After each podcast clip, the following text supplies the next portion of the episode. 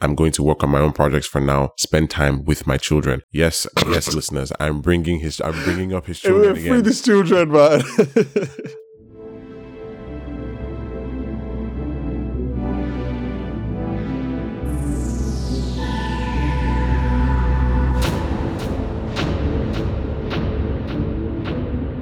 Hello and welcome back to the Popcorn for Dinner podcast.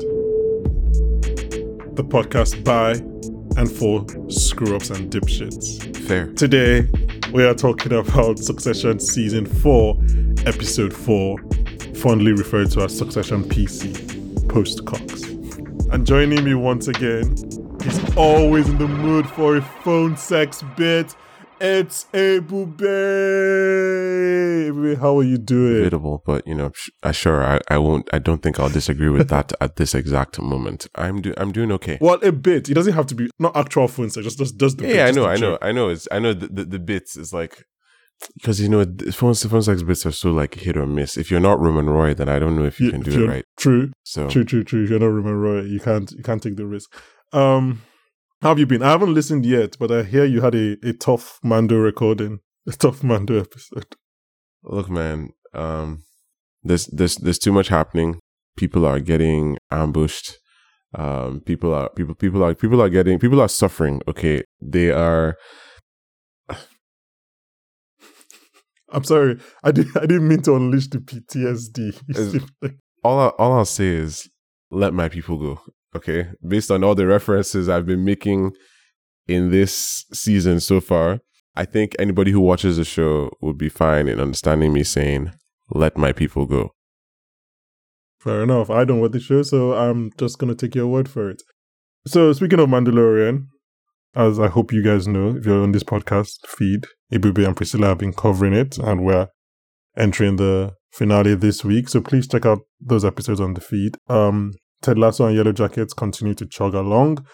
Um, and if you're listening to this episode, this podcast succession episode, please, please, um, well, I was going to beg, but I'll get to that in a second because I just remembered importantly, um, unless you listen to this episode in the one hour between the end of this week's succession and the end of the Barry season four premiere, then our Barry thoughts are also up on the feed right now. Um, please, please check that out as well. We're going to be covering Barry all through the season. Our episodes are going to be out immediately after the Barry episodes finish airing on HBO. This week is a two episode premiere, and then from then to be one week, one per week, leading up to the dreaded week where Succession, Barry, Ted Lasso, and Mrs. Maisel literally all finished their final, final episodes in the same week. It's a TV bonanza, man. TV bonanza. Yeah, plus the Yellow Jacket season season finale, which at least that season, not series. But four of the my best shows of the last ten years all finished within like the same time span. That's quite stressful. Yeah. So back to the begging bit. Please, if you listen to this episode, please rate and review on Spotify and Apple Podcast. Um, just to say that I we see the numbers. We know people that listen to this episode. And thankfully they're more than five, at least for succession. But we also see the number of people that are rating. The numbers don't correlate to people that are rating. So please, if you're listening to this and you haven't rated us on Spotify, please give us five stars on Apple Podcasts. Please give us five stars. Can even just give a review. The review can just be like, this this podcast is great. Um, I know you might not believe it, but those things really like one review really, really helps us just get across in the the algorithm. So unless you don't if you don't like this episode, if you don't like this podcast, please don't review at all. Just thank you for not even reviewing. but if you do like us, please give us uh five stars. Wow, you weren't kidding. That was a full on begging bit. Love it. Oh yeah, look, you, you have to be shameless sometimes. You just have to you just have to beg. Like, guys, it's taking you guys see how many episodes are coming out on the on the feed between now and like June. Like there's a lot of shows going. It takes a lot of energy. So the least I can do is just beg you guys to please rate and review. Please share with friends. Uh-huh. Um so that it makes it a bit worthwhile for us to continue doing it. Um oh finally we're getting closer to the release of our film focused podcast titled Is This Cinema, hosted by Priscilla and Jess, produced by Chinedu. So please keep an ear out for that. We should be giving out some information about that um, very soon, and hopefully it will be on all podcast platforms. Um, yeah, we're gonna talk about Succession. OBR, if you're listening to this, stop listening to it and go prepare for your exams. And yeah, good luck with that. Yep. So what we're going to do for Succession is we're going to go beat by beat. We're going to talk about some some important things that happened, and then some also not important but very funny things. Um, because even by Succession standards, this is a bottle episode. Like they've had some episodes that are in one location. Safe Room comes to mind, but this is a real, real bottle episode, even by the show's standards. Um, so yeah, Succession season four, episode four, titled Honeymoon States, written by Jesse Armstrong and Lucy Prebble. That jumped out to me because I think this is the first time Jesse Armstrong is sharing writing credit on an episode. I can't perhaps. yeah, I, I, thought about it as well because yeah, um, Lucy, I think, also tends to write on her own. Um, Yeah. she's one of she's one actually one of my favorite Succession writers. Her oh, okay. background as a playwright really contributes to all the amazing dialogue and Yeah. how it goes so well with the blocking. Like she's covered a lot of corporate stuff. She's responsible for some of those crazy Roman lines as well. You gotta love her. Um, So yeah, seeing them work together on this episode, um, you know, looking at those writing credits at the beginning, it just makes sense because there's so many jokes in this episode. To be honest with you, Mhm. that's one thing I noticed. I just I was just watching it and thinking the banter in this episode is is in excess in Do a you good have- way. Hmm. Yeah, so and it's directed by the great Lorene Scafaria, who directed the movie Hustlers and also last season's Too Much Birthday. So she's she's very good at having Kendall in crisis. We we can we we, we can decipher that. Um, speaking of Kendall in crisis, this episode starts with a tapestry of the siblings. The morning after, Kendall is stressed out. Roman seems to be the most normal out of all of them in terms of his morning activities and she re- receives a call from her doctor. Did you, this will be our first pit stop, did you understand this phone call? Because I I fully, did it. I fully understand this phone call and I I understood it at the time as well. And I just want to say that as one of the first people on this chaotic internet to say that Shiv might be pregnant, I, I just want to I just want to state that okay, the- so explain my, this my gigantic award should be sent to my home and not my office as there is more space here. I'll just put it next to the guitars. Um, no big deal. Whoa, whoa, whoa. I will have it engraved. Thank you very much. So, because I missed the word that the doctor said, and obviously our screeners don't have subtitles, subtitles, so I couldn't really tell. Yeah, so what what was it? What did she say? Well, how did you know it was a pregnancy call? Um, she talked about um blood work first of all, and she also mentioned something along the lines of of a twenty week check. Okay. So typically, when it comes to um when it comes to early um well pregnancy treatment and stuff, anything that's like prepartum in that way, you would have frequent checks with um with your doctor to just to see how things are going. Um, make sure any everything is in order in terms of blood, in terms of like hormone levels, in terms of just general treatment, just so they can do checks and stuff. Um, 20 weeks is obviously quite some time. That would mean that Shiv is essentially like close to That's five months five pregnant. months. Yeah, and I, wouldn't you like Some people don't show like that. don't show? Um, Mm, yeah, they, okay. they don't show. Not everybody shows in, in exactly the same way. So that was kind of interesting to see, and it makes sense why. I mean, if you look, watch her with now that you know this, and if you if you see the episode again, We're going to talk about watch her every time. Every time she looks it. at Tom, she is very angry because she's we're like, gonna we're gonna talk about we're gonna talk Because about it because yeah, I even without this knowledge I already had it. We're gonna when it gets to that Tom and Shiv scene, we're gonna talk about it. So, but now as I was as you were talking, I was like, oh, okay, of it Yeah. makes sense. and when she tripped and fell, that's why it was a bit devastating. And she was trying to pick herself up so quickly because that could be a miscarriage. It's funny because I, even when she tripped and fell, I already like shivered. Mm. Even without the, the pregnancy knowledge, I mean, I guess it might give a good um, insight into where my brain is at right now. Because when they said blood work, I started thinking of like medical issues. I wasn't even thinking of like like obviously I knew pregnancy was was a possibility, but my I was just thinking is she sick stuff like that. Um, okay, so yeah, we can move on. Um, guys, I apologize because I'm not a medical professional, even though I'm sure you might have been confused about that in the previous episodes. um, it's funny because I think that's that's the second yellow that's the second um pregnancy lecture I've received in as many weeks. If you listen to our Yellow Jackets episode, you you will understand that that's true. Wild. Um, anyway, so yeah, Kendall arrives at the apartment for the wake where he's met by by Marsha, who assures him that Another thing not I only has she been speaking, yeah, yeah. Uh, but did you know? Did you know that, that Marsha has been speaking to Logan every morning and every afternoon, and then having phone sex at night? Like every day, they've they've, they've had a full schedule every single day. we Marsha speak can fuck intimately all the way every, off. every evening. I mean, how is she going to come here and say that? How did she arrive at this place before Kendall anyway? like, I'm just, Marsha can can fuck all the way up with her life. She's she's crazy. She's Okay, like, so to be clear, you don't believe her whatsoever. Zero. that one that we're speaking every morning and afternoon and then having phone sex at night every day. Come on, Marsha. At least make it a bit believable. Maybe say twice a week. Every day. I find that so interesting because Ma- is this is such a contrast because Marsha is trying to make herself seem as close to the situation as possible, yeah. uh, the situation she's in, and Hugo, who Hugo is trying to be as distant from his own situation as possible. We can get to Hugo later, but Yeah, we'll on like, Hugo. Yeah, I mean, I don't believe her, like I just said, but it Mhm. wouldn't be unlike Logan to have like become Yeah. disenchanted with Kerry, which I don't, I don't think he was, but like, and then just be talking to Marsha. or at the very least, trying to keep Marsha happy on some level because her not being happy costs him money. We saw in the, at the beginning of season three Mm. that it Yeah. physically costs him money. But I don't Um, think, yeah, but I don't think if he was talking to her every day, I don't think it'd be about him making her happy. I think it'd be what he wants. Because I think, I think Marsh, I mean, I think it was just like check in. Maybe they had like an arrangement or something. Yeah. Kerry wasn't aware of her own place in this arrangement, which kind of results in the way Marsha treats her in the episode. And it's so funny because Logan clearly has, and, I don't even really believe in types like that, but like Logan clearly has a type. Like looking at Kerry, looking at them next to each other is like, wow, this person could be like Yeah. a young Marsha.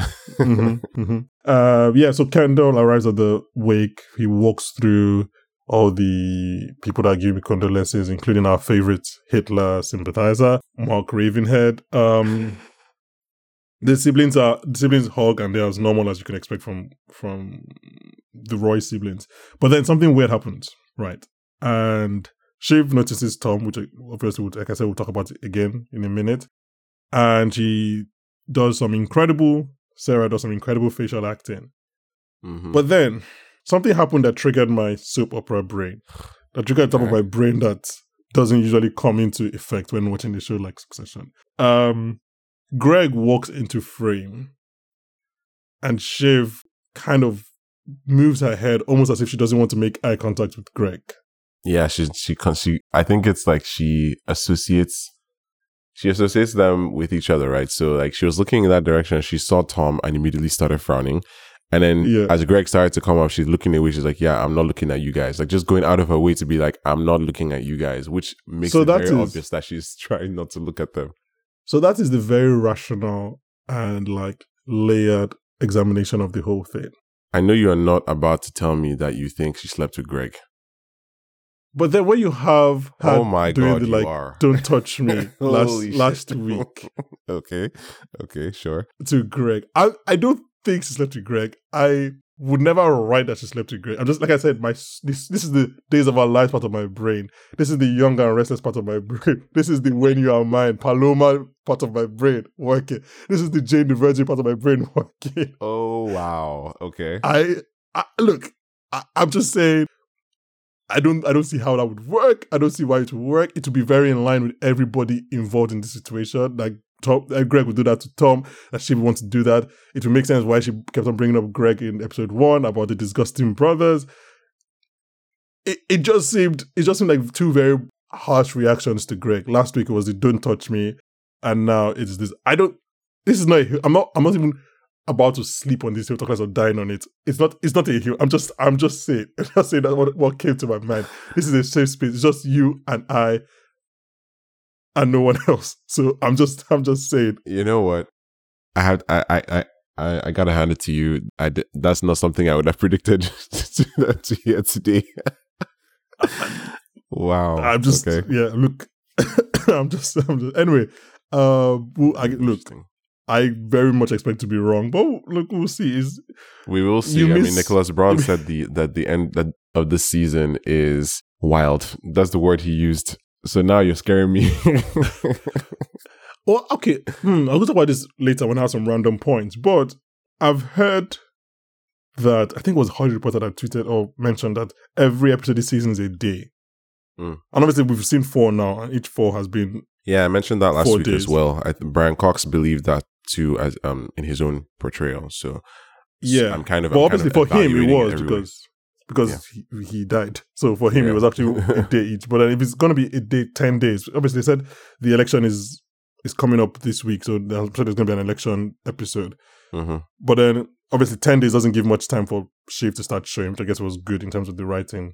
hmm But yeah, I mean, we'll find out what happens. Um, okay, so Tom goes to meet Frank, Gerri, Karl, and Karolina, where they're discussing who could possibly be- the next No, where they're looking at the China.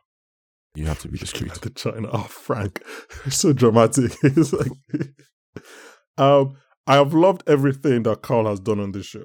But someone who saw, exactly, someone who saw David Rasche on Veep, I'm glad he finally got a chance to do this. Like his takedown of Tom. I have I have it here word for word. You're a clumsy interloper and no one trusts you. The only guy pulling for you is dead, and now you're just married to the boss's daughter. And she doesn't, she even, doesn't like, even like you. you. You are you are square and fairly fucked. Just like That that that was just like and wow. he obviously had the classic. It's not me that is saying it is them. Yeah. They're the one saying it, not Yeah. me. And the way Tom Tom's is really falls. striking out everywhere he goes in this episode. And Oh, this Tom, is just we'll the beginning. about Tom. This We'll is just the beginning. Like Karl is so hilariously savage, and it's such an interesting um switch of tone from you know what we- what we're just seeing with Kendall walking in, right? Like that dirge of Kendall walking through the apartment is kind of like a dark mirror of the walk Logan made through the the condo in season in in season Mm. um in episode one of this season, right? Mhm, mhm, because it's yeah. like he barely people he barely cares about are throwing platitudes at him for the sake of it uh, and for the sake of favor it's kind of like you know cersei's walk of shame but fully clothed and the stones are and the stones and spit are condolences and irritation so it's it's sort of like you know this similarity maybe that's a Mhm. slight nod visually I'm sure um, was, to him yeah. to him potentially being the successor at least in spirit Mm. and it's it's kind of like a foreshadowing of what's coming in um, later in the episode because as all those people were saying That's a good. That's a good pull. Yeah, that's all those things, all those people saying all those things really made me think about that because Logan walked through as well. It's like, I don't want to see or talk to any of you, but here you are, Yeah, right? and it's kind of the same people. Well, I don't know if Similar Mark people. was Logan's birthday, but I, we obviously know Sid was. yeah. Um, the other guy, that I keep forgetting his name, but he's the guy that um Ray. Logan tells to Ray, yeah. um, his, his name is Ray. Ray, Ray, yes, Ray, yeah. tells to piss in the cup during the ball on the floor episode. Um, Yeah. okay, so let's let's just barrel on. Let's go. I mean, lots of what happened in that scene with the higher ups is I can't remember what they call them in the episode. Senior management. There's something no, yeah, but there's an insulting term they gave. I can't remember. Tom called them um, seasoned graybeards. Yeah, I think something like that. By the way, I think there's some birds singing outside my. Yeah, I was going to say, I'm hearing so- something whistling. Oh, so you're hearing it? Okay, Yeah. so I do apologize, listener. If anyone is, I don't know. I there, unfortunately, I cannot control nature as much as I would really wish I could. But so yeah, please try to filter that out. I, apologize. Um, but yeah, a lot of this scene with the graybeards was what you kind of predicted last week. So we, there's nothing here surprising. Like we always, always know they're going to just so. We Mhm. could spend an entire episode analyzing the just so that would be fun, if only for things like Gerri saying your uh, what did you say your melan- melancholy is, is getting all over the the, the yeah, tacos so or sad something while like you're eating fish tacos. Yeah It's like, yeah, you know, I'm, um, I'm distraught. It's like, okay, well, you might want to put down the fish taco. You're getting your melancholy everywhere. Like, such a good line. My goodness. yeah uh, so Greg Greg tries to console the siblings in his very Yeah, because the way. family should stick together, you know? yeah yeah they the should family stay strong um, and support each other. and he he smartly tries to he smartly and also quite transparently tries to wave his uncle uncle Ewan vote in the air. Um, Be like, yeah, don't get rid of me just yet. yeah, the siblings aren't biting, and then Roman gets a call from Matsson, which they ignore to try and get their ducks in a row. Again, this is all just plot stuff, nothing. hmm Um, I think the I think this might have got a friend. I do apologize, guys. I, I don't know what song they are singing. Okay, so a quick run through of things that happen in the next few minutes. Greg continues to make the rounds, this time with Marsha. More on that in a second. Check. Willa and Marsha exchange bobs. Incredible. Um, Connor buys the apartment for 63 million. Check. I don't and like Kendall it, tries check. to talk about talk about therapy with his siblings. Um, check. so those are things that obviously we don't we don't need to get into. Except that I just want to make sure that I just want to mention Yeah. very briefly that that place is not worth $63 million. I'm sorry, but it's not. Well, It, it's just not. well, you But see, you, you don't want to pay realtor fees. Also, it's very expensive to get in this kind of buildings. Like these are legacy buildings, according to Connor. th- that transaction, even the spit shake of it, just everything just made my head the spit check was hilarious. It was so random. Like I'm just Bro. like, Marsha, what life did you live before you I'm telling you, Marsha, Marsha is a rogue. I've said it before. Were you a Mossad agent? What the what why, did you do this speed shake? bro she fleeced him completely okay for reference the uh, the the condo that kendall bought for rava that we see him having his meetings in in the in the early episodes of season three that Yeah. place is currently on the market for about 23 million right and that place is nice i do not see logan's place being worth three times the cost of that place i'm just But sorry. isn't Logan's place like more floors, it's logan's place has more rooms and stuff? Logan's Place has more floors, yes. Um, however, I think in terms of like this, it's a it feels a bit more more compact. There there are more rooms and everything, and it's in a more prestigious building for sure. Yeah, yeah. Um, but I Location, don't. things like that. Yeah. I I still think Connor is slightly overpaying. Oh, 100 percent. Connor was. Um, that's not. I don't think that's up for debate. Like like, Like you don't want to pay re- realtor fees. Like yeah, let, let's not pay the realtor like you know an extra hun- hundred thousand. You might as well just throw Marsha an extra 10, 15 million. Okay, good for you. Oh my god. Anyway, uh, Hugo. Hugo confides with in Kendall that his daughter went all Harper Stern the day before and did some insider Very trading on good. The, the news. Thank you. Very good. I find my I find a way. Uh so I traded on the news of, of Logan's death. This will if you want the episode, you guys know this will obviously come in handy towards the end of the of the episode, Oh, uh, which we'll talk about as well. Um the code book scene is one of my best scenes this season. I I love seeing these this kids like happy and laughing with each other. It's nice. Uh, I thought I thought it was just like is it hilarious like it's like you forget that I mean, obviously these these kids are being written by very funny people, but these kids are funny. Every most characters on this show are just funny, right? Apart from obviously being written by by funny people, that's why they are funny. But like for example, complicated man equals to through phones at staff. Sharp reader of the national mood is a bit racist. All of that was just really good Loved it. ending it with with Kendall saying he did not fuck children because he didn't want to hug his grandchildren is spectacular. Like Jesse and Lucy would have been like, I can't believe we've like when they when they landed on that line, they were like, This is hilarious. We're we're taking a day. We're we're, we're done for today because it's incredible. It's just, it's just incredible. It's like, yeah, I just yeah, I just really, really love that scene. Um let's move on to what I think then propels the the drama of the rest of the episode and probably the rest of the season if things are gonna go in kind of the way we expect, which knowing succession, that's probably not true. Mhm. Frank shows Karl a piece of paper, which leads them to speculate in a in a comic mode, in a humorous vein. Right? They only speculated that maybe a breeze should throw the paper out of Frank's hand and somehow land in the toilet where it gets flushed. Maybe in a humorous vein. In jest. this I'm not gonna lie to you. Karl might have been the MVP of this episode. This might have been That's what Karl's I'm episode. saying, bro. That's what I'm saying. Karl might have been Karl's was episode. killing it today. He really was. All these side comments and from not not even it's not even just that. I don't know if you I feel like I didn't hear it initially, but then I listened Mhm. again and it's like this man is like, look, I want the top job or I want an exit package. I'm halfway on a Greek island with my Gre- brother. uh, my brother-in-law. I'm just saying, what like, does his what? brother-in-law do? Who is his wife? Like what?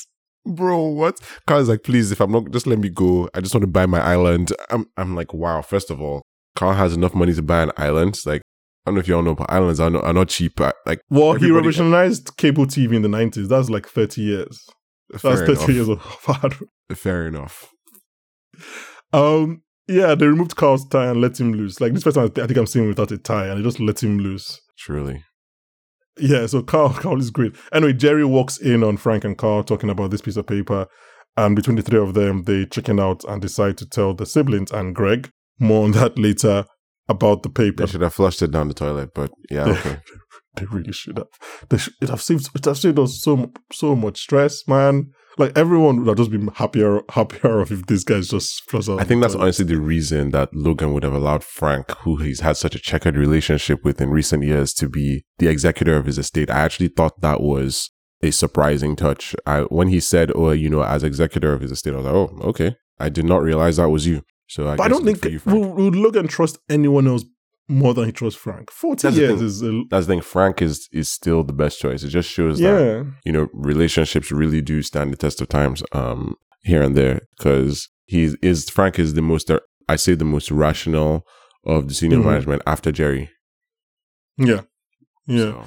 So, Um, so apparently in the letter says that Logan wrote um that Kendall, but he would want Kendall to be CEO. Then he either underlined it or crossed it out.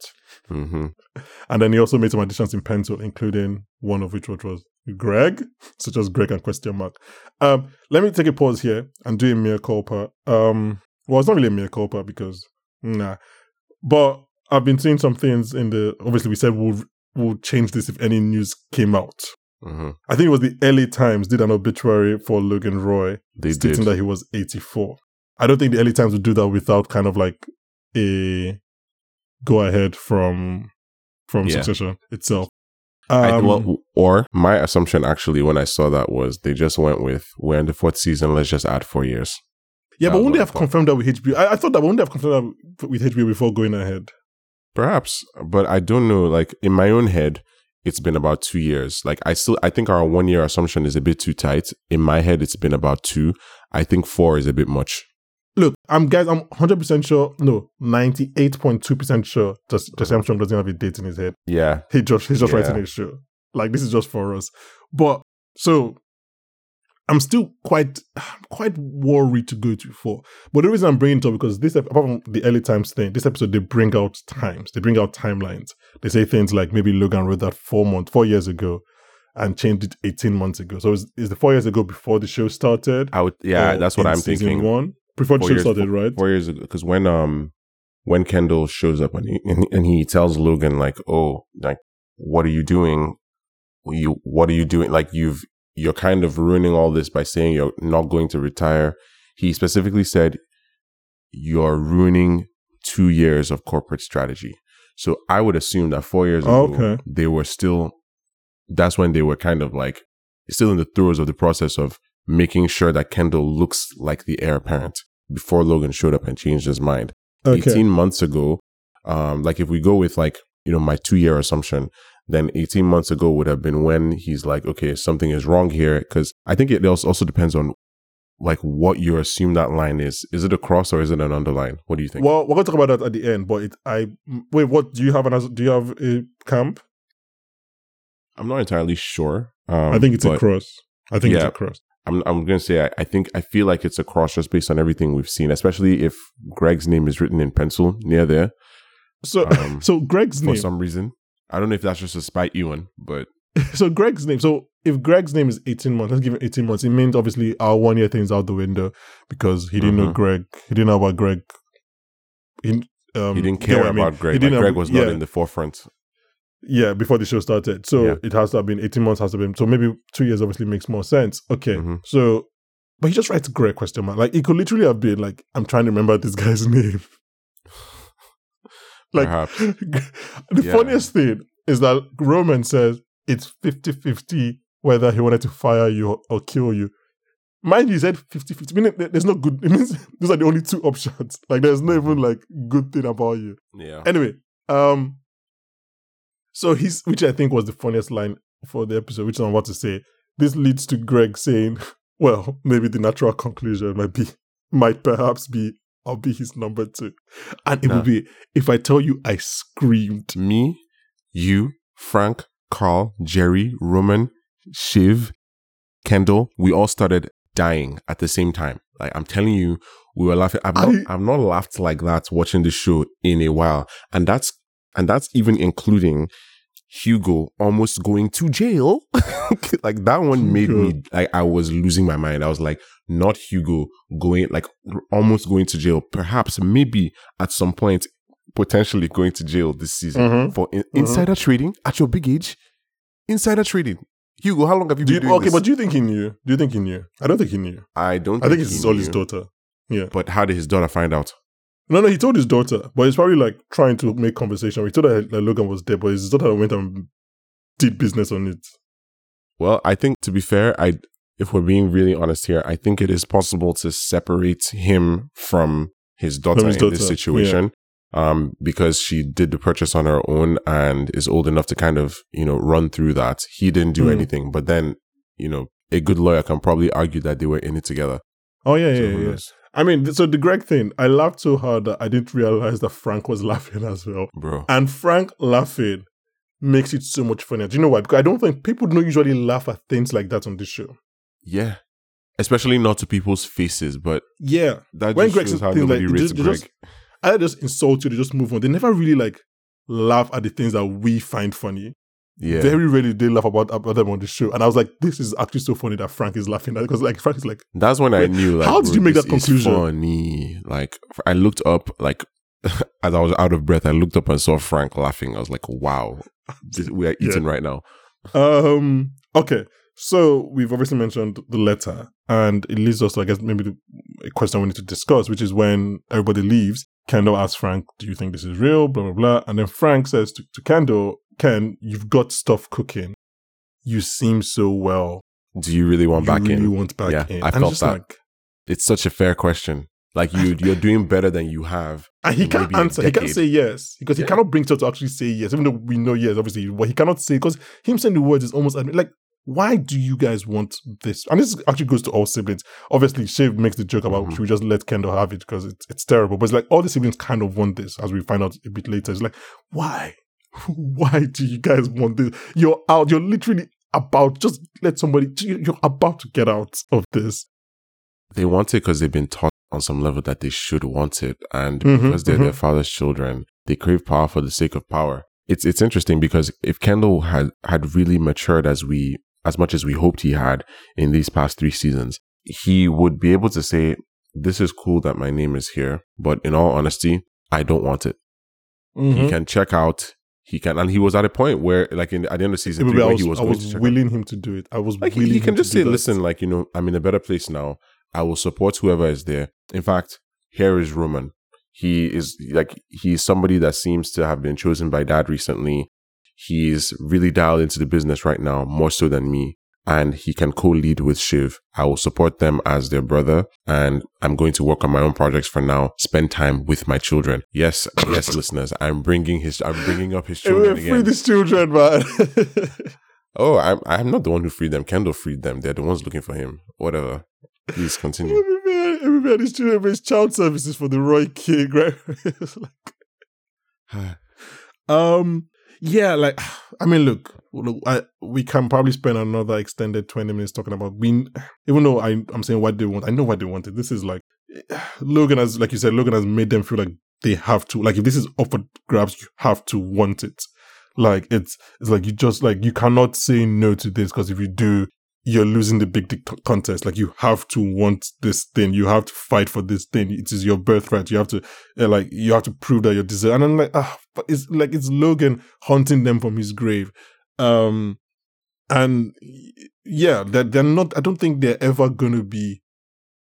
And this is what this is what I think the show is about. Well, no, let me not say that because that's a very generalizing statement, and I haven't thought about this properly to give such a, an in-depth statement. But I do think this. I care more about the show of like, will these kids ever be healthy enough to walk away, than the show of who's going to become CEO, like who's going to wear the crown at the end. It's like it's, that's not that's not the thing that I try. It's like it's this cycle of abuse with these kids that never like is the is the, the show about trauma that I'm more interested in. I love a great business show every, every day of the week, but I'm more interested in this fact of like, would these kids ever be healthy enough to be like, actually, you guys are selling Gojo in six months.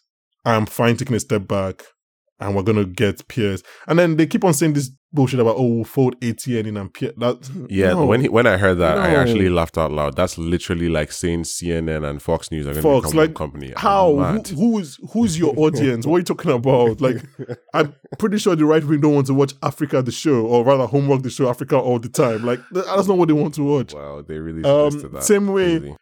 Same way the left don't want to see Mark Ravenhead on, on, on their screens. Like, what are you talking about? Anyway, um, yeah. So like, there's some just incredible shots. There's that shot of obviously the camera on on Kendall, and you see Shiv, Shiv looking at him in the background. All this is like, um, Shiv and Tom, Shiv and Tom have a heart to heart on the stairs. In which Shiv delivers the incredible line of, "I guess you're worried you picked the wrong horse. You picked a dead horse," which is Mm, terrible gambling on Tom's part. Um, mm. Tom talked about the first time they had sex, and again we get that another mention of the terrible state that, that Shiv was in when they met. At this point, I don't know if we're going to get more um, backstory on that kind of terrible state. Might just be off for, for our imagination. But so we're going to talk about the thing about touching, like you said. I have never seen, and I hate when I, I hate when people make statements like that because I probably have, I can't remember. But for the sake of podcasting, I'll just say I have never seen a breakup like Tom and Shivs on TV before. Like every time Tom either asks for permission to touch her or hug her, or even every time he tries to do it without asking for permission, um, the way Shiv recoils, and this was this was I was thinking this before I even thought about the pregnancy. The way Shiv recoils or even outrightly says no is just it's so real.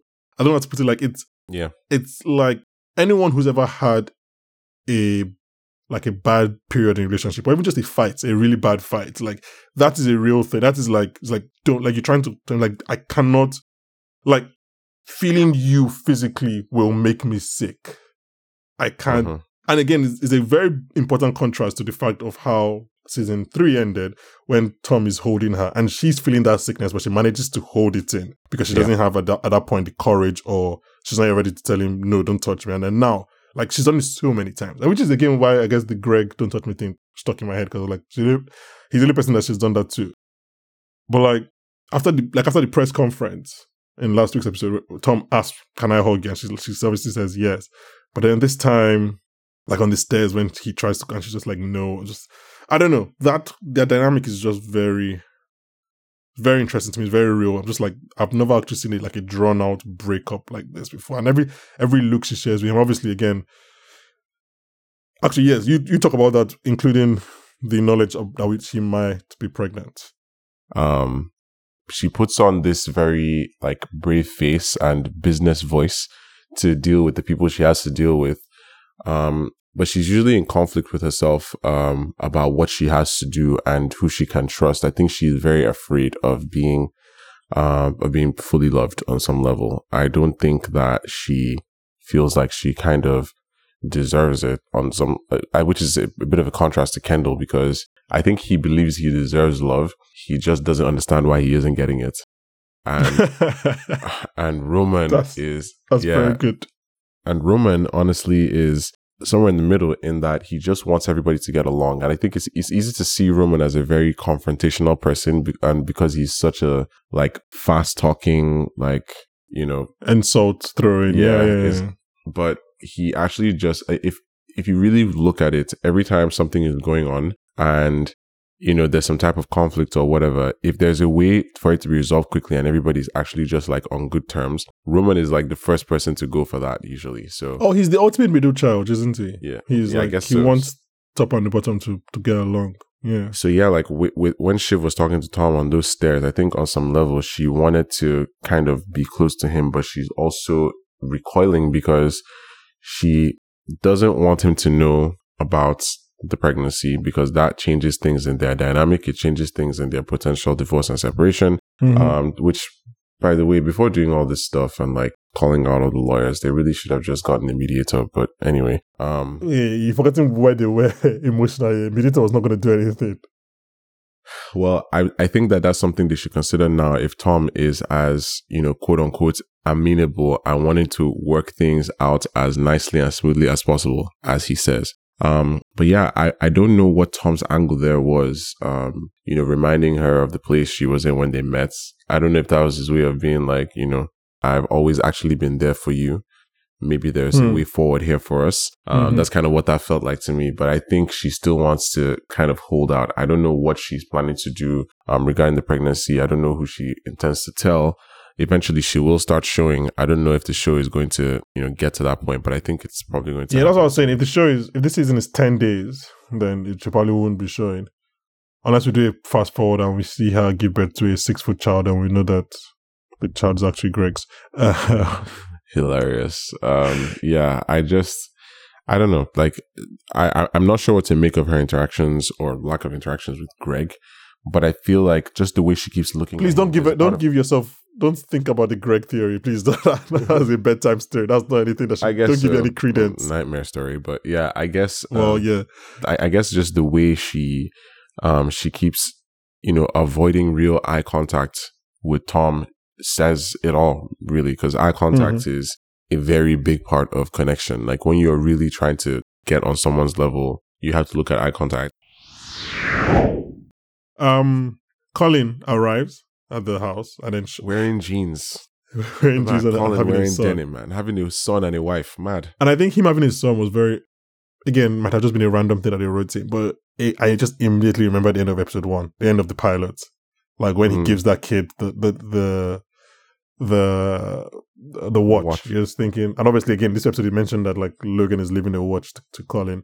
Anyway, Yeah. so Colin arrives with his family, and then shortly after, we see him at the end of a conversation with Marcia, which again, scheming all around, and Marcia kind of shares this look with him, and then that's when Kerry comes up, despite Marcia telling her not to arrive. Um, Uh, Kerry kind I of breaks down because I, I feel like a lot of people. I feel like a lot of people are not sympathizing with Kerry. Um, but I don't know. I feel like Marcia was a bit too heavy-handed. Oh, of course. Oh, But I mean, but there are people I'm sure who will feel that Marcia is fully justified. It's like, okay, you were sleeping with my husband. You're kind of like a younger version of me. I resent you.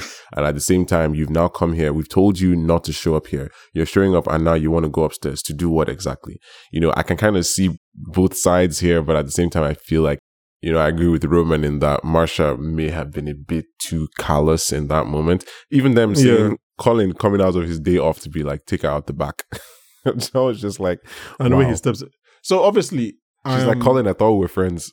Yeah, I thought we just shared this car ride the night before, like last night when we were both crying. Like, so obviously, I'm like the captain of the Kerry Hate Club, right? yes, you are. But on, the, on their side, I fucking love actors and I fucking love acting. And the main thing about acting is that you have to empathize with your character to be able to obviously do a good job. And like I, I understand Kerry's point of view. Uh, the the cheating with Logan, all that is terrible, all of that. But like in this particular moment, you understand the despair that she's feeling, and you can see it on mm. Zoe Winters' face because she's doing very very good acting. Really, really shook. And then her stuff falls falls down, and Roman shows her kindness Yeah. which struck me because I think that might come back to play a part. I think so too. Yeah. I've, Because I think, think- with this yeah. show, anytime one of these genuinely awful people shows a bit of real kindness, it's usually rewarded. Think back to season two, Kendall giving Greg the apartment, mhm. right? That was just kindness out of Kendall's. Like, obviously, he wanted to have a party there that, that night, but beyond that, he was just giving Greg an apartment because Greg was being his friend. Yeah. Right. And then what happens? Greg repays that kindness at the end of the season. Um, I can't seem to think of any other kindness moment out of my head. But you get what I mean. Like whenever they and like Roman showing her kindness in that moment is very not out of character, surprising that's a better word. It doesn't Because- surprise me actually. Um, Yeah, because he's so can- and I- emotionally and I, and I Attuned, why. isn't he? It, there's that, and there's also the fact that I think he's the most like Logan in in a lot of ways. At least in Mhm. in in in terms of Can I just say Um, something quickly, just to know how, let you know how good this writing on this show is? I think you ask ten different people who is the most like Logan, and I think you get ten yeah, you different get answers. ten different answers. One hundred percent. Yeah. but continue, think- please. yeah, what I would say is he's most like Logan in terms of, um, in terms of managing relationships. Let's put it that way. Hmm, okay. I think Kendall and Shiv have a little bit more of the business acumen. Not that Roman doesn't have any, but I think Roman is. You, you can say um, Kendall and Shiv are Roman's children, but I think uh, are Logan's children. But I think Yeah. Roman is the one who is who we can, to the greatest extent, say is the child of Logan and Caroline. Oof, think- okay, that's not. Yeah. Yeah. I think, I think that, um, having that distance from her, right? Mhm. He, because he really had his dad and they had like a very weird relationship and all that. I mean, we've, they've even talked about how like Roman probably was hit as a child by Logan and stuff like that. Oh, most definitely. Yeah. Yeah. There, there's, there's this sense of endearment that Roman sees, seems to have for Logan that the others don't as much. I think he, I think Roman, because he wants people to get along so much, he finds it a lot less difficult to hate or to really, really stay mad. Like Roman doesn't really hold grudges. Shiv holds grudges quite well. Kendall Mhm. is capable of holding grudges, but he typically would rather not. right? Mhm. Um, and then Connor, he's just he copes by being distant, right? He he. It was actually very sad when he said that he's learned to live in this family without love. Like that's that, Mhm. that's that's quite a lot, you know, to hear from somebody who's uh, who's the first child and tends And to who be was their you know, overlooked. Yeah, essentially, he he helped to raise them. stuff. Yeah. So I mean, I think Roman is not. It, it- he is kind of carried not just be like because of that, you know, kind of I guess, emotional integrity, but it's also because he's kind of like Logan in a lot of ways. And he's showing that kindness to Kerry because to him now she's an extension of his father, at least recently. I think he shows Hmm. her that he shows her that kindness because of her relationship with his father. And it's like, well, you know, you're not necessarily one of us, but at the very least, you know, dad likes you, right? Dad liked you. And, you know, for somebody who's claiming to have pre-grieved, right? I think, I think he has to kind of let that out somehow. He's, he's, he's dealing with it in this way. Mhm, mhm. Also, they talked about Kerry. Like Roman knows that for all the issues that are underlying here, Logan actually liked Kerry, was infatuated with her. At the end of season three, um, they were on that boat together, and Kerry's in front, and Logan taps Roman and says, "That's a good-looking woman, huh?" Which is weird, but Mm. you know, add it to the list. yeah, that kind of tells you, you know, how he he was willing to share that with his son, and you can see from the way Kieran Culkin plays it in that moment when Lo- when Logan tells him that, um, how he's like, okay, well, you know, I would have thought Kerry was just kind of something that didn't matter, but clearly it's like, you know, she matters a little bit to you, and I think that kind of builds up Kerry as something, you know, worth acknowledging over time, and they even have a little bit of banter and insults here and there since then between then Yeah. and now. So I Yeah. think he's like, you know, let's be at least a little bit decent to her. And I think it's because of those factors. His emotional um, intelligence, surprising emotional intelligence in this way, um, his relationship with Logan, and his desire to kind of hold what Logan cared about. Yeah, I mean, he's always had. Yeah, this season has really shown his emotional intelligence because even the rehearsal, he's the one that kept on kept on saying we have to go check in on Connor. Um, Yeah. Anyway, speaking of Kerry Matrin, so again, we don't have subtitles on the screeners, but I think I caught in that conversation between her and Roman. I think I caught her saying that Logan was talking about them getting married. Hmm. Okay, so you didn't Okay. catch that. So maybe you could go. Maybe you go back and listen to that to, to that scene. I okay. I I thought But- she was. It sounded like indistinct, like very shook babbling to me. But yeah, I'm definitely going gonna go listen to that again because Yeah, because I, I heard something about he said we're gonna get married and some stuff, and then he was he was she told him um, Roman to go check on something. He was like, I don't have your personal number and stuff. But I heard I married. heard that, I definitely heard married. I wasn't Well, sure that I heard married. I, I heard like she was saying that you know maybe there were plans or whatever. He said this, he said that. I just didn't catch Yeah. the word married, but okay. That but we'll confirm when it's out on HBO stroke Sky. Yeah, Um, okay, there are two things we need to hit before we end here. So I'll just keep on run through some of the plot points. Um, Lip Balm, Tom Wham, after striking out to Kendall, goes to cozy up with Roman. He's just him and Greg are just flying around. Actually, speaking of Greg, in that moment, there are two other reactions to that whole Kerry situation. Obviously, Roman, like we said, is showing her kindness, but Shiv is in a weird place where you can tell that it's she's a bit uncomfortable with what um Marcia is doing, but she does she never like tries to help. She never tries to get involved. She's just like, yeah, like she, she doesn't think it's right, but she's not really that that bothered. Greg, on I the other hand, just doesn't like Kerry. Yeah. yeah, Greg on the other hand is being particularly mean. And, And what what is it with Greg and his side comments throughout the episode? Why? yes, so I, I think I, I do think Greg is trying to to latch onto a, into a camp, and he's he's doing He's trying to make sure he endears himself to Marcia. Yeah, so he's trying whatever. He cannot support Kerry if he's trying to endear himself to Marcia. So he's trying to insult Marcia. There's a moment earlier when he's like, Marcia will catch up later. It's like, Greg, what the fuck do you think What you're doing? What do you mean by that? But yeah, so I do think he's trying to endear, but he's being very mean in that scene. And again, it's like that followed following the fact that he um cancelled her ATN dreams a couple a couple days Yeah. ago could obviously give give um Kerry some some malice towards Greg. Okay, so then like so yeah, Tom is obviously again floating around trying to he tries it with Tom. Sorry, he tries it with Kendall. Kendall is like I like I like you. Good luck. Nothing else. Uh, and then he tries to be that Roman was as well. so. when I heard that, I was like, "Oh my goodness, ouch!" That was wild. yeah, it reminded me of last time season one. to- it reminded me of season three, actually. Okay. Remember when they? when oh they yes, that- when it was like that. Um, Logan doesn't get fucked. You get fucked. Yeah. True. and True. I was thinking of Kendall season one like, when- "Wow, how the tables have turned." Yeah, I was thinking of season one when Kendall told him, "I like you. Um, I know you're eating shit for me." Okay, Yeah. so It the was siblings yeah. meeting. There are two parts of the siblings meeting. There's the discussion and the resolution.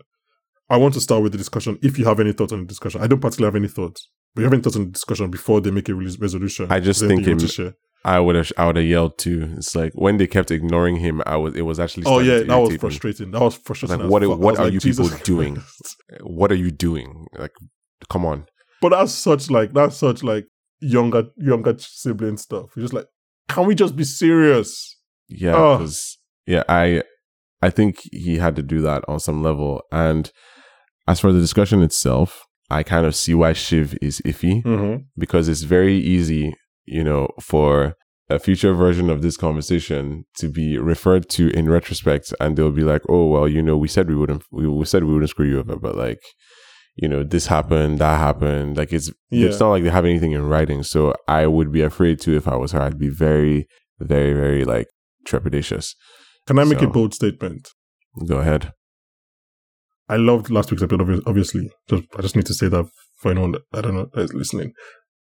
The the resolution to this meeting, the last few minutes of this meeting, was more emotional to me than anything from last week Really? because Shiv is begging to not get fucked. She's begging Yeah. to be part of it, and but you can see the fucking coming. You can see that You they're going to screw her over. It's it's all it's like it's Yeah. almost written five feet in front of you. I'm just like Shiv is again, like I said, I'm a sucker for great acting. Like she's Sarah is breaking down. She's already tearing up. She's trying to like she's like, okay, that's fine. You guys have I've tried. You guys said I can't be part of this thing. I, I don't want to be front facing.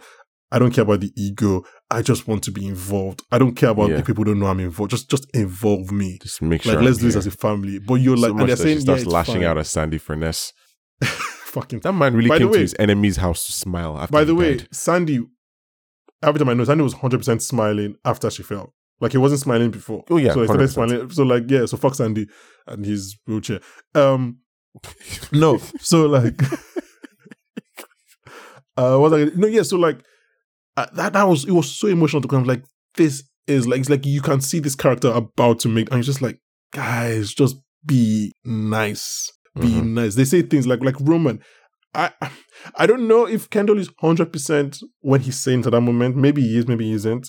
Like that, he's gonna stick to his word. I think Roman is Mhm. hundred percent stick to his word. Like Roman says things like "yesterday was real." You can you can tell that Roman is really holding on to to the day that dad died. Uh, he says, "I feel good about this being the relationship." Um, Shiv says something. She's like, "A dad promise on yesterday." Mhm. and it's just like what are the conversations that we didn't see like what did they like did they like were they like after today like, like a dad promise sounds so heavy and sounds so like siblingy i'm just like i'm just like oh my god they're, they're gonna fuck this girl up. They're gonna fuck her.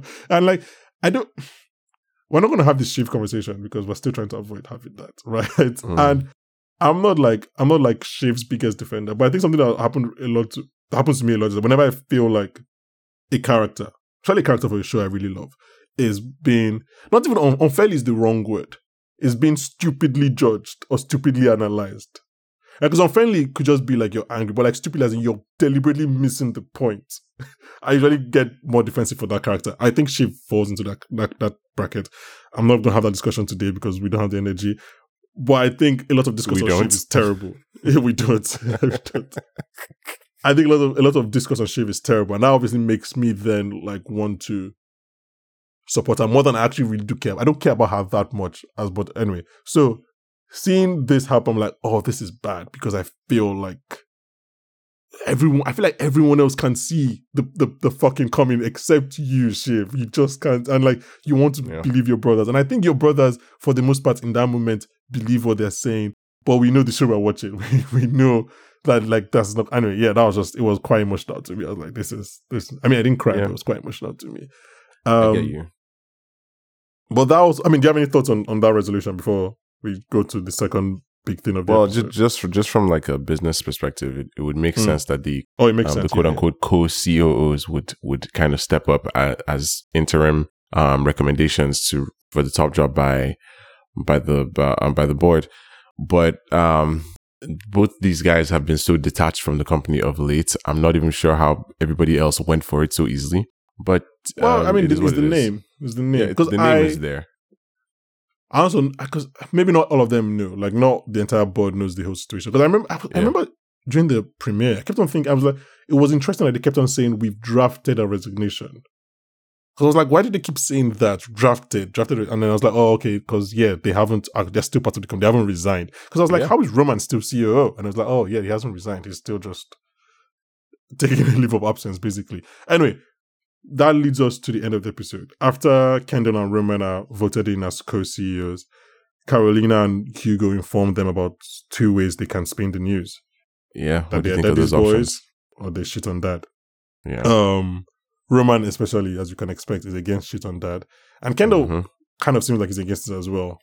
The the look on his face, the way he, he the way he hesitates before saying that no. Yeah, he's almost like, so much "Dude, sense actually, we don't want to consider. it. Actually, we don't want to consider it. but anyway, after looking at the letter again, he tells Hugo to sanction to sanction it, but very low key. Otherwise, the insider trading stuff will come up.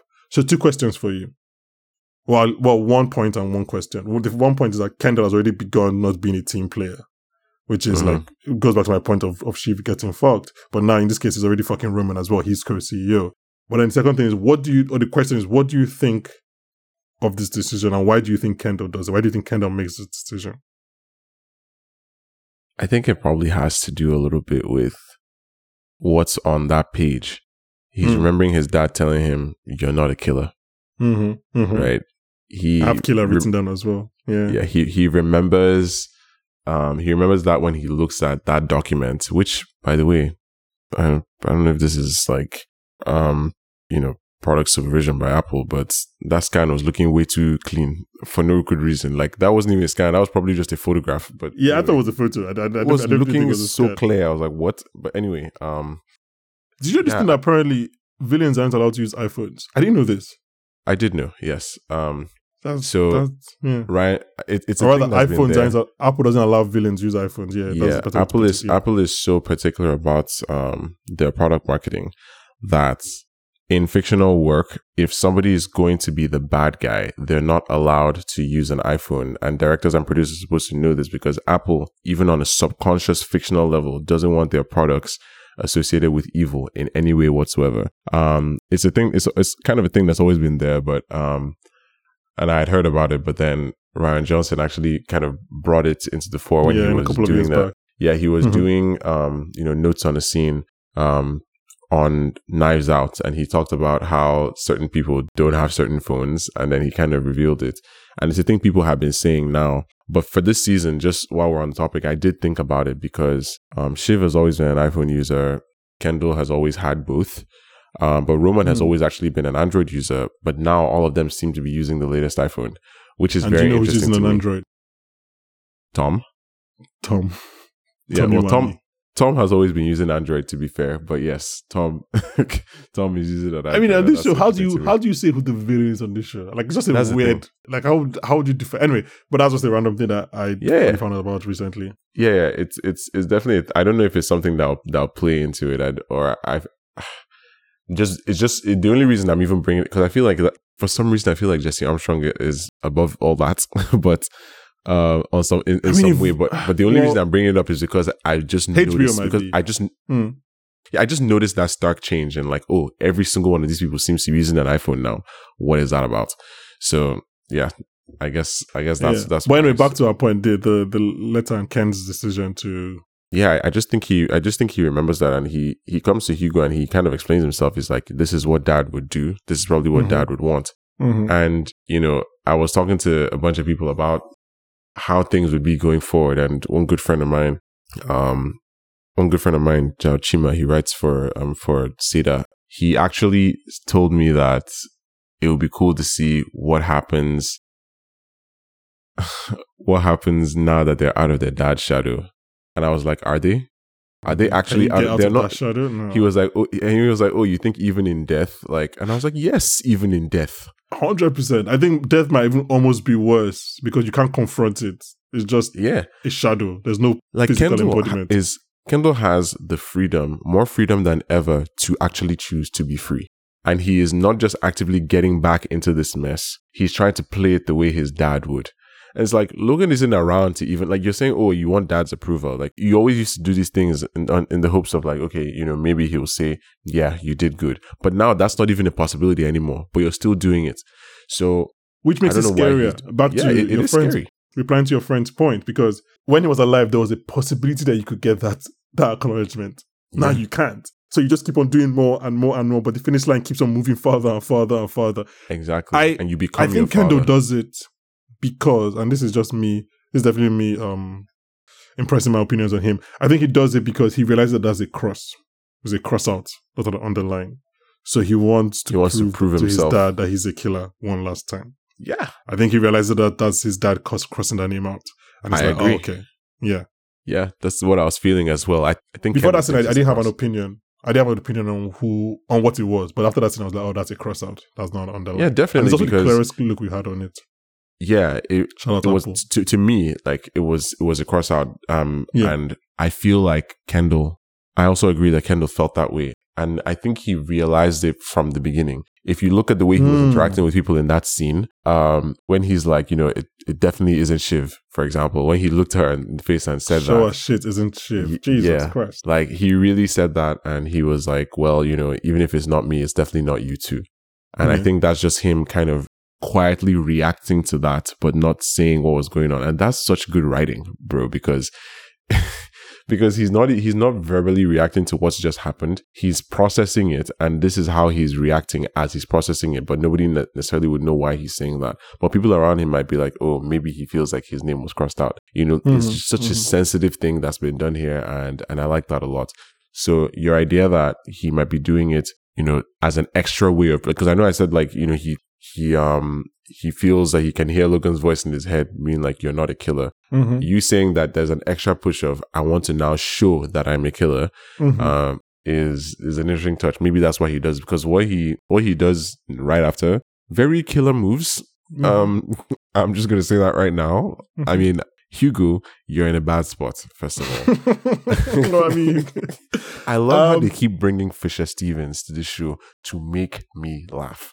This is this is the most I have felt like this was Fisher Stevens playing this character. That makes sense. Like this was like because this was very sketchy. And like I expect Fisher Stevens to have to have his to play a sketchy character. I was like obviously I've, I've loved Hugo throughout. I love him laughing at the at the, the tape.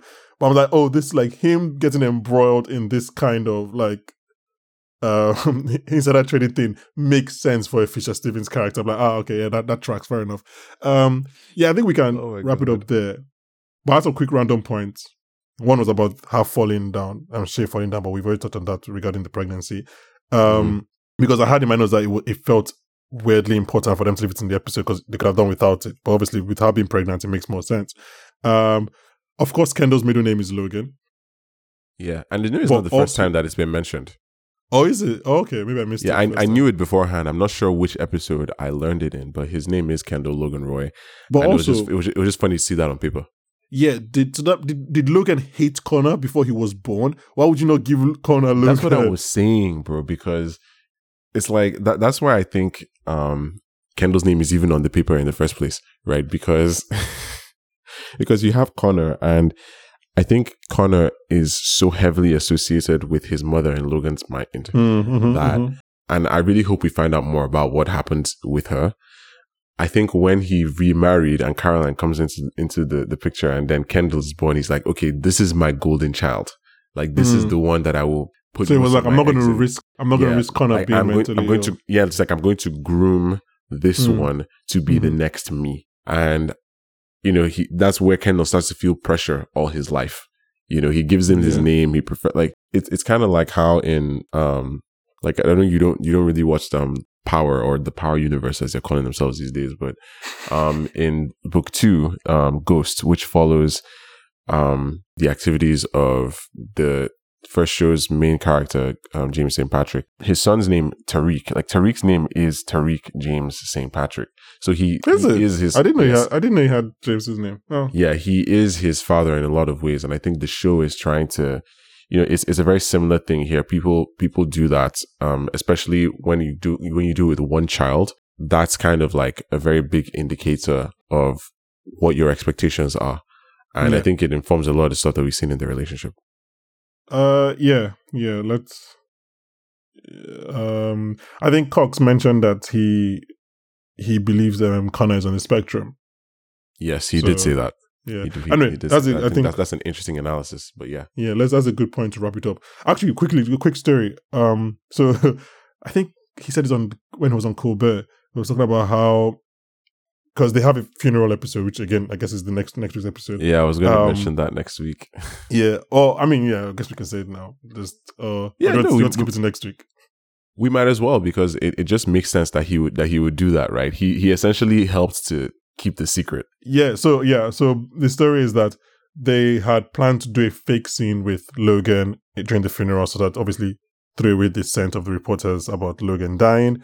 But then, but then they call him when he's on the way. They're like, "Look, we're running out of time. We don't think we have time to shoot the scene." And he's like, "Fuck that! I have to come, otherwise people will know." So he then goes to the funeral set dressed in black and all that. And then what do you know? The next day on the Daily Mail, they say they say um, Succession is shooting a funeral scene. Brian Cox, Nicholas Braun, and Kendall, I think, yeah, um, Jeremy Strong were Yeah. present. So who died? Is it Tom or Shiv? Meaning just Yeah. because he actually came to set, they obviously Then threw. we're able to know who that. who Imagine if he didn't come to set, we would have known he was like we would have known all this Yeah. while. And He really, he really, really did a good job going there. he saved Peak TV. He he saved one of the best shows of all time. That was The I- final I- gift he gave them. yeah. um, anyway, um, that's why his name was in this in this episode's credit, so you can keep on getting paid. um, Told you. I mean, you're right. Probably. Oh, okay. Quickly. Ah, I don't know if this is a spoiler or not. I'll say it to you, baby, and then you can tell me whether it's cut out or not. hmm Uh, You should cut it. I'll cut it out. Yeah. Um. Okay. Uh. Okay. Uh. Ube, thank you very much for discussing this episode with me. Yep. Glad I could. Uh, This is just. This is. This was. Ah. This is just a great show. This is a really great show. Like the way this episode just. Just all in Yeah. one one location. It's just a really good show, man. Just really good show. Yeah. Um, yeah, but yeah, thank you very much. We'll be back next week. I think by next week we'll be joined. We'll be joined back with Jibs. That was not English. We'll be joined again by Jibs to just Hopefully, five. Jibs and not Matsson. Matsson is so stressful to do business with. I actually don't Matsson know anybody. If you could get one person to have a meeting with Matsson or Jared Menken, Oh, oh, okay.